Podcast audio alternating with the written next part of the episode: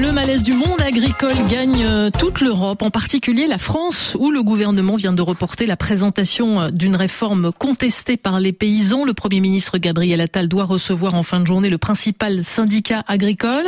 Bonjour Dominique Bayard. Bonjour Nathalie. Le mécontentement chronique du secteur a décuplé euh, sur fond de concurrence accrue des produits ukrainiens. Oui, avec l'inflation, les coûts de production ont augmenté alors que les distributeurs, les consommateurs rechignent à payer plus. Dans ce contexte déjà défavorable, l'arrivée des produits ukrainiens a aggravé les difficultés des agriculteurs de l'Union européenne. Ce sont d'abord les plus proches voisins du pays en guerre, la Pologne, la Roumanie, la Bulgarie, qui ont souffert de la concurrence du blé ukrainien. La mer Noire étant fermée par euh, la menace de la marine russe, les cargaisons ukrainiennes ont transité par le nord de l'Europe, encombrant au passage les silos et perturbant les marchés locaux.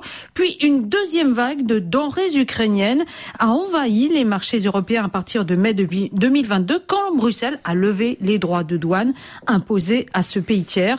Ont alors déferlé sur l'Europe le sucre, les œufs ou les poulets ukrainiens. Et ces produits, Dominique, sont bien moins chers que leurs équivalents européens? Alors prenons euh, le coût de production du poulet ukrainien. Il est inférieur de 25% à celui des éleveurs polonais, de 75% par rapport au coût des aviculteurs français. Dans l'Hexagone où seulement un poulet sur deux est produit localement, les importations de volailles ukrainiennes ont doublé les six premiers mois de l'année 2023.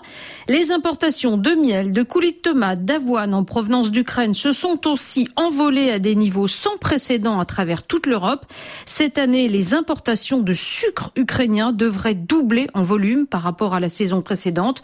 Entre 2021 et 2022, l'année où a commencé 2021, euh, année où a commencé la guerre, bien sûr, la facture des importations agricoles en provenance d'Ukraine a bondi de 12 milliards d'euros à plus de 15. L'Ukraine, Dominique, est le troisième pays fournisseur des 27. Avec des avantages en nature indiscutables, des terres noires réputées pour leur fertilité et, en très grande quantité. 41 millions d'hectares sont cultivés contre 28 en France, le premier pays agricole de l'Union européenne avec aussi une organisation très compétitive. La moitié des terres est gérée par des grandes entreprises orientées vers les marchés étrangers. Le bon des exportations de poulets ukrainiens, par exemple, ne profite qu'à une seule société, MHP, le numéro un de la volaille en Ukraine et en Europe, coté à la Bourse de Londres. Enfin, le secteur subit beaucoup moins de contraintes environnementales, bureaucratiques qu'à l'intérieur de l'Union. C'est pourquoi les paysans européens dénoncent une concurrence déloyale, même affaiblie par la guerre qui la prive de bras, de déboucher cette puissance agricole indispensable grenier à blé de la planète est de plus en plus perçue comme une menace existentielle par les 9 millions de paysans européens. Dominique Bayard pour aujourd'hui l'écho.